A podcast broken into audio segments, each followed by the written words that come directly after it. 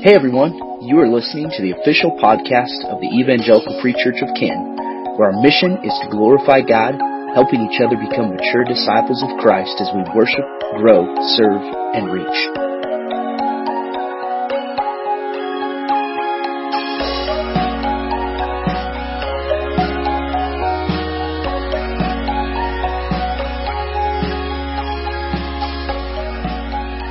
Right, everyone, grab your Bibles and open up with me to the book of Philippians. Philippians chapter 1. Philippians chapter 1 is where we're going to be as the primary passage of focus, but we're going to look at a passage in Malachi. We're going to look in Luke chapter 1. We're going to be back in Philippians 2. So we're going to be in a few places. And uh, it might seem a little bit intriguing to be in the book of Philippians for a Christmas message. But my prayer is that by the end of our time, you're going to understand exactly why we've come here. And uh, we've been navigating through this series called Christmas Isn't Canceled. And it, it seems kind of ironic that that's been our series, and here we are doing a virtual service. But it emphasizes the point. It emphasizes this reality that even when what we normally associate with Christmas isn't happening, the true celebration and reason for our rejoicing at this time of year cannot be taken away. Praise the Lord for that. And so as part of this series, the focus and, and the desire, the prayer leaning into this has been about let's make sure our focus is on what it truly should be when we come to this time of year. And let's not fail to celebrate and rejoice because things look different and because things aren't happening the way we want them to happen. I get that. I'm, I'm with you and I understand. I, I completely grasp that. But our hope remains the same. Amen? Our hope remains consistent. And Paul speaks here in the book of Philippians with a tone of anticipation and joy. And this is happening even as he himself is imprisoned. He himself is experiencing some intense trial. And yet as he writes the church at Philippi, he has so much eager anticipation that's ultimately rooted in what God has already done up to that point and also anticipating what God's going to do in the days ahead. And so as we navigate this, there's really one main idea that I want you to grasp and take away from our time, wherever you're watching this, at whatever time you're watching this. And that main idea is simply this. God is at work in every season and will bring all things to completion. God is at work in every season and he will bring all things to completion. What do I mean by that? Well, you're going to see as we unpack this why this is the main idea of the entire time that we're going to dive into God's Word together. I want to read, starting at verse 1, I'm going to read Philippians 1 verses 1 through 11. Follow along with me with whatever Bible you're using where you're at. It says, Paul and Timothy, servants of Christ Jesus, to all the saints in Christ Jesus who are at Philippi, with the overseers and deacons. Grace to you and peace from God our Father and the Lord Jesus Christ.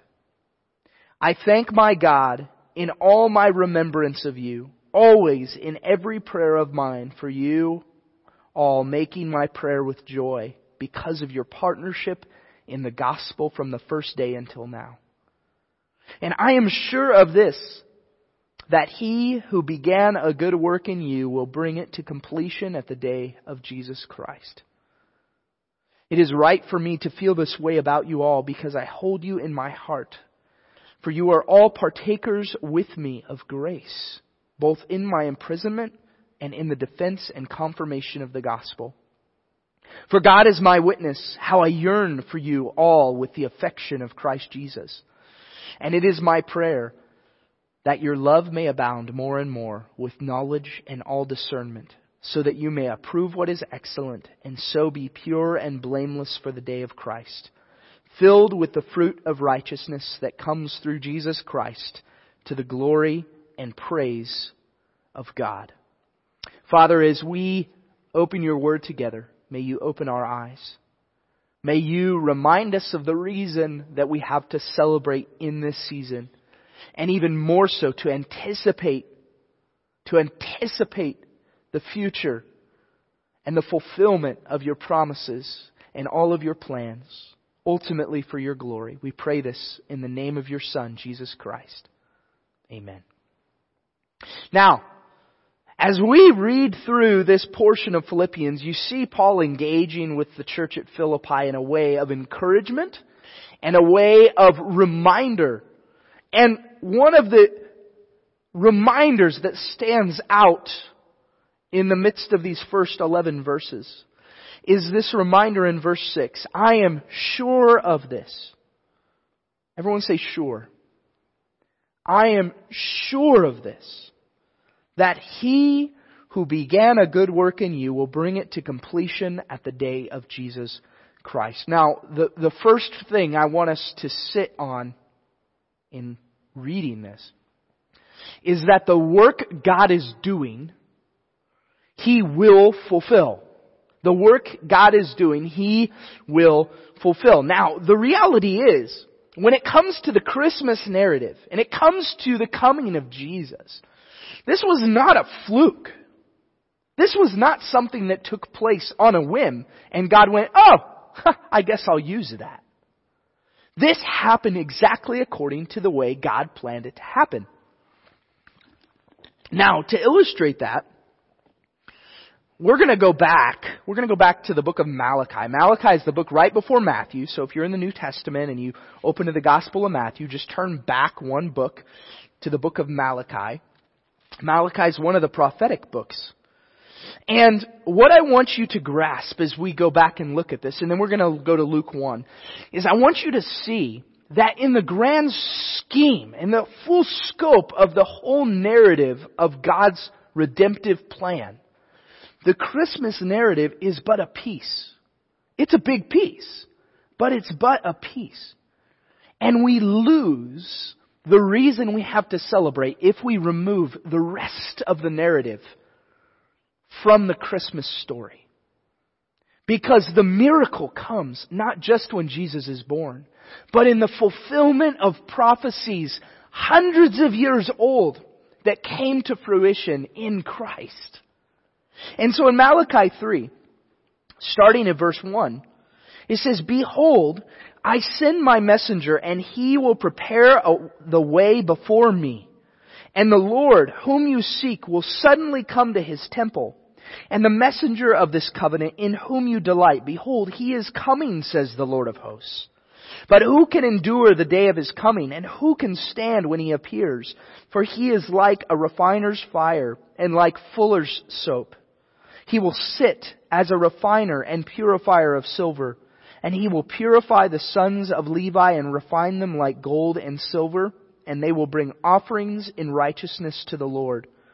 Then the offering of Judah and Jerusalem will be pleasing to the Lord as in the days of old and as in former years. Now, to grasp this a little further, we're going to turn to Luke chapter 1. But understand here that Malachi is prophesying from the Lord and the Lord saying, I'm going to send my messenger to prepare the way for me. The Lord will come. All of these prophetically speaking to the coming Messiah. We've seen this elsewhere. You go back to the book of Isaiah, you see these prophecies. You look throughout the other prophetic books, you see this building up of anticipation for the Messiah, the Savior to come. So the Jewish people, the nations are just longing, they're eager for this to happen, they're waiting for this to happen. So now if you look over to Luke chapter 1, we see, I'm, um, we're going to look specifically starting in verse 60, 67. And this is Zechariah, the father of John the Baptist, that speaks these words. Luke chapter 1, starting in verse 67. He says, And his father, Zechariah, was filled with the Holy Spirit and prophesied, saying, Blessed be the Lord God of Israel, For he has visited and redeemed his people and has raised up a horn of salvation for us in the house of his servant David, as he spoke by, mouth, by the mouth of his holy prophets from of old, that we should be saved from our enemies and from the hand of all who hate us, to show the mercy promised to our fathers and to remember his holy covenant, the oath that he swore to our father Abraham to grant us, that we being delivered from the hand of our enemies might serve him without fear in holiness and righteousness before him all our days. And you, child, will be called the prophet of the Most High, for you will go before the Lord to prepare his ways. Now note, this is talking about John the Baptist here. To give knowledge of salvation to his people in the forgiveness of their sins because of the tender mercy of our God, whereby the sunrise shall visit us from on high to give light to those who sit in darkness and in the shadow of death to guide our feet into the way of peace. Now, church, what Zechariah prophesies here about John the Baptist fulfills the prophecy spoken by Malachi in Malachi chapter 3. Specifically, that God would send a messenger to prepare the way for the one who would ultimately save his people.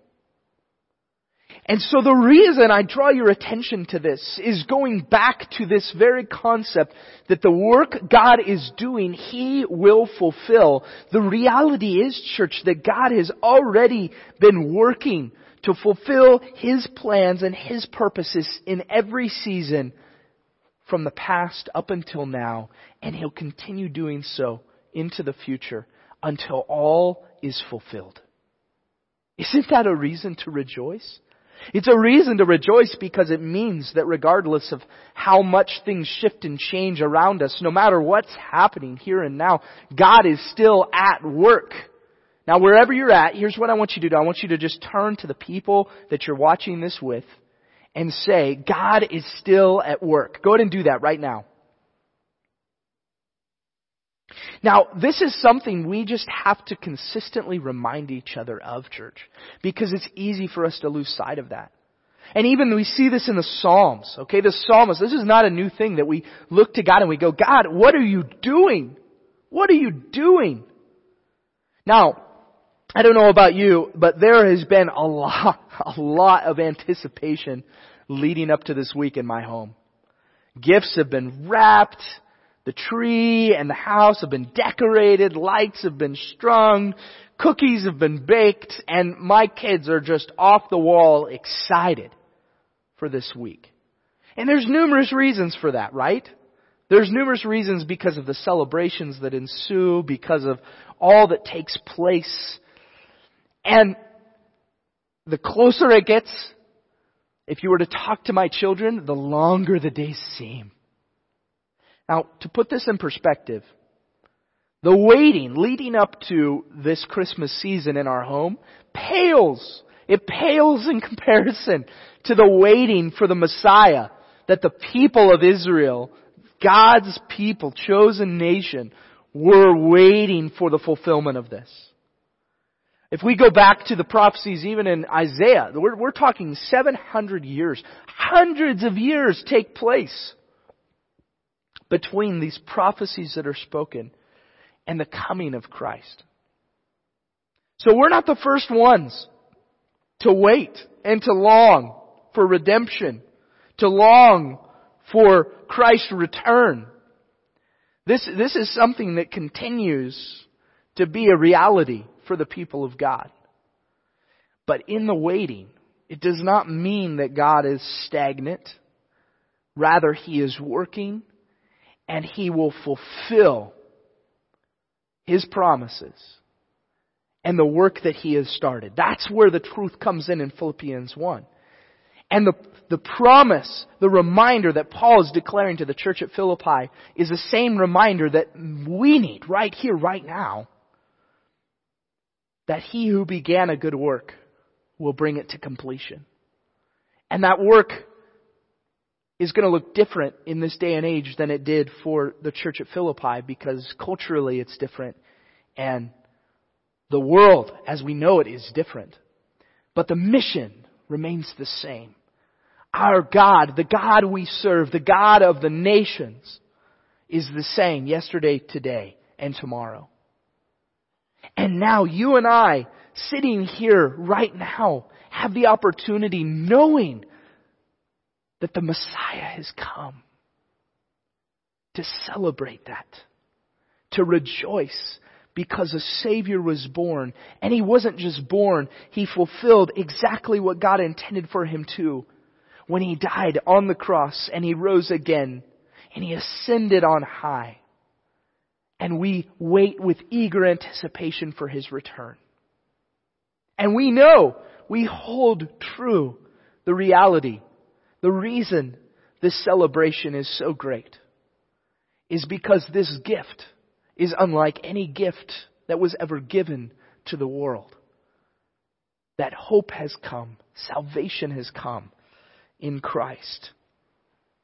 We celebrate this time of year as followers of Christ, but we also recognize that in our lifetime there's going to be seasons of great mourning. There's going to be hardship. There's going to be loss of earthly hopes and dreams. There's going to be seasons when our faith is tested. But the reality of this is, it does not change the eternal hope that we have been given in this new promise that was found in Christ. The work God is doing, He will fulfill. The second point in the midst of this time together is this reality that the work God has started he will complete. Everyone say will. Not only will He continue working and fulfill exactly what He has started doing, He's going to complete all of this according to His plan and His purposes. If we look back in Philippians, we look in Philippians 1 once again. Paul refers not only to his sure anticipation that God who began a good work in the church at Philippi will bring it to completion. Understand this. When's the timeline that he speaks of this happening? It will be brought to completion at the day of Jesus Christ. We're still waiting on that day, church. And it's interesting because throughout scripture we see that the hope that is brought in Christ is not meant to be something that is passively received. Rather, actively understanding this gift. It's to transform who we are. It's to be an ongoing transformation that takes place from the time that we choose to follow after Jesus until He comes again.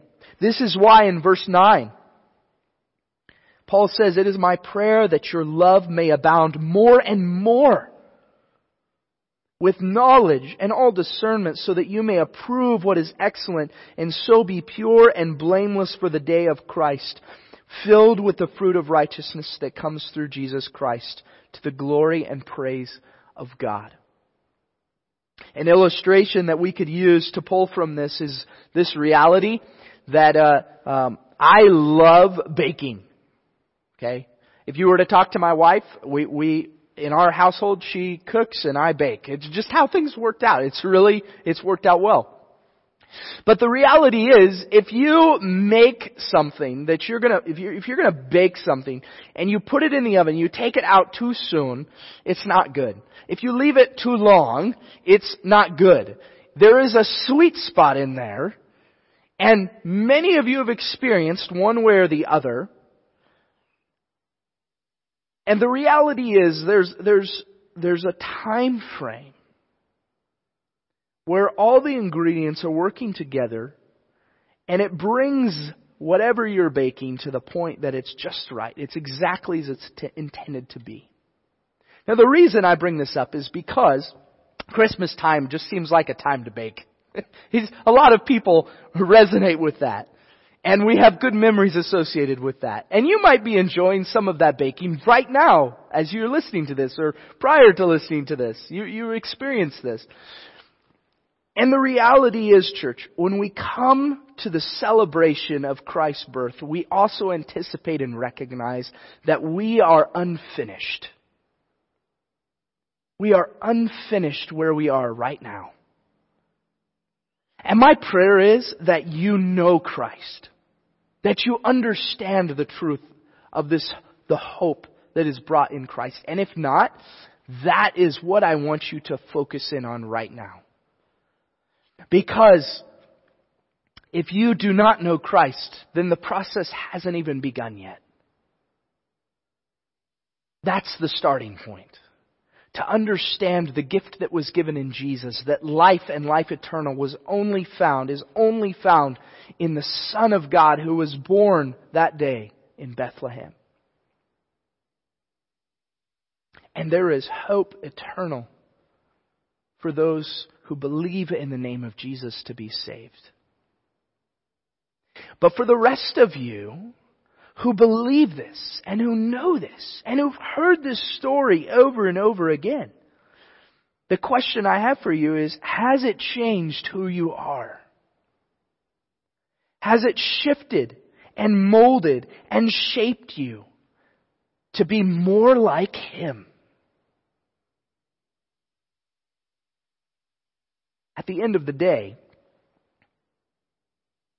if the gospel has not transformed us, then we should call into question whether or not we've truly understood the gospel. Because when we truly understand the gospel, it will leave you never being the same. And will bring a whole new meaning to the celebration that we should have when we remember that Christ came in the form of a man. The work God has started, He will complete. The most challenging part of this truth is that if God is the one doing the work in His people, and He will be the one to complete it, it means that your plans may not always line up with His but His will will always ex- succeed. Many are the plans in the heart of a man, but the will of the Lord prevails. That's Proverbs 19:21. And if we root into this together, and we believe and we state that we believe God is not only at work, but He will bring it all to completion then we have to accept the reality that that may look differently than what we had hoped or dreamed or imagined it would. And trust Him even further. Now, as we shift to the end of our time in this, there's a couple of application truths that I want you to walk away from this from with. First one, trust the work God is doing right now. I can't speak to what that is in your own life, but you know what that is.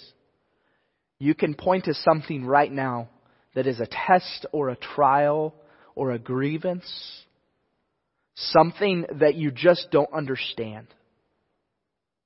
And in the midst of everything taking place, it is worthwhile asking, what is the work God is seeking to do in us right now? More importantly, for my fellow brothers and sisters in Christ, we need to take a look, a hard look, at what God is seeking to do in His church right now, as a whole. And we need to trust the work that God is doing. As hard as that may be to accept, as different as things are looking right now, things will never be the same as they once were. But we need to trust the work that God is doing right now.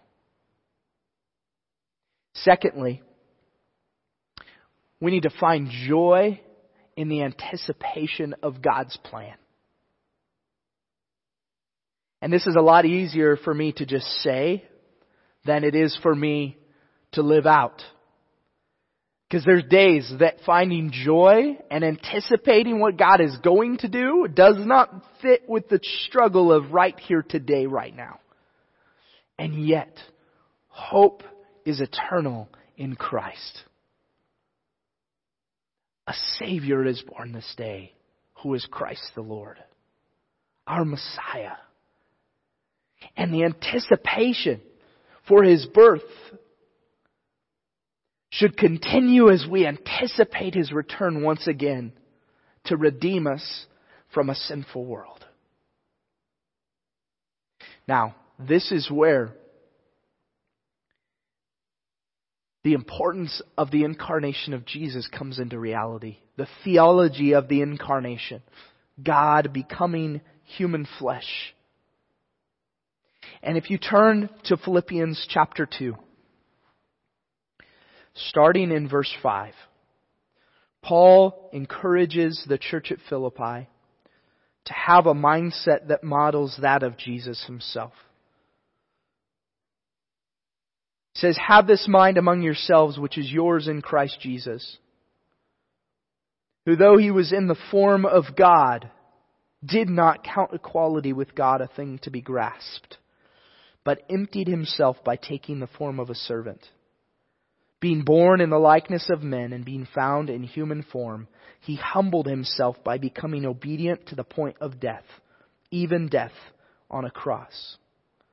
Therefore, God has highly exalted him and bestowed on him the name that is above every name, so that at the name of Jesus every knee should bow in heaven and on earth and under the earth, and every tongue confess that Jesus Christ is Lord to the glory of God the Father. As we think about the significance of this time of year, the time that we celebrate the birth of our Savior. We cannot separate that from the fulfillment of His earthly ministry and ultimately His eternal purpose to come and save us from our sin by dying on the cross and raising to life to show that he alone had power over death itself. To reveal that in him we no longer have to fear death, but have been given life and life eternal. To quote Fleming Rutledge in an article he wrote entitled Advent Begins Where Human Potential Ends, says God came to earth not the other way around. His movement, His purpose, His promise fulfilled. God's work, not ours. We could not and we cannot accomplish this with all our learning and all our achievements. Only God can do it. In a world of profound darkness and distress, pervasive sin and evil, we look to the one true light.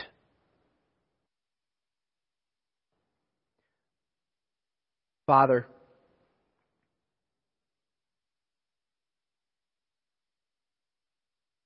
thank you for being a God who had a plan for redemption.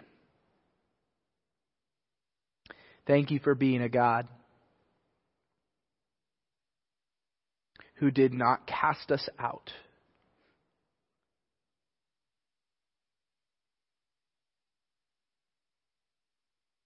Father, this day we celebrate that hope has come, that our Savior is alive.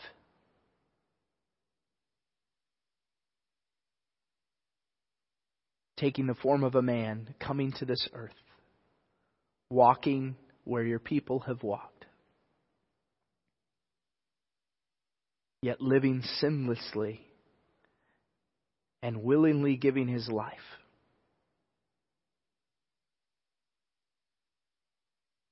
Lord, this Christmas may we not separate the birth of Christ from his earthly ministry and ultimately the reason we have hope.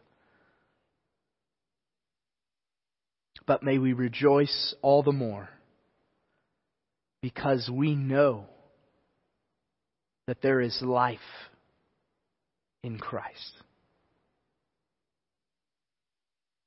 Lord, I pray for the person listening to this right now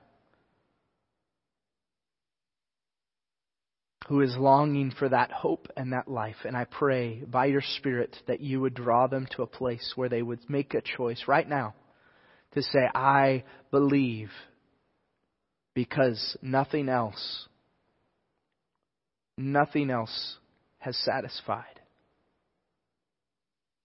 Everything that I have had hope in has been broken. And they recognize that they need so much more than themselves. Father, remind each of us of that this day. How much we need the gospel, the good news that Jesus brought life. And we need that today. May we root into that promise as we celebrate together and as we walk with hope into the days ahead, knowing that you will fulfill and bring your purposes to completion exactly as you have intended to. We pray all of this in the holy, powerful name of Jesus, our Savior.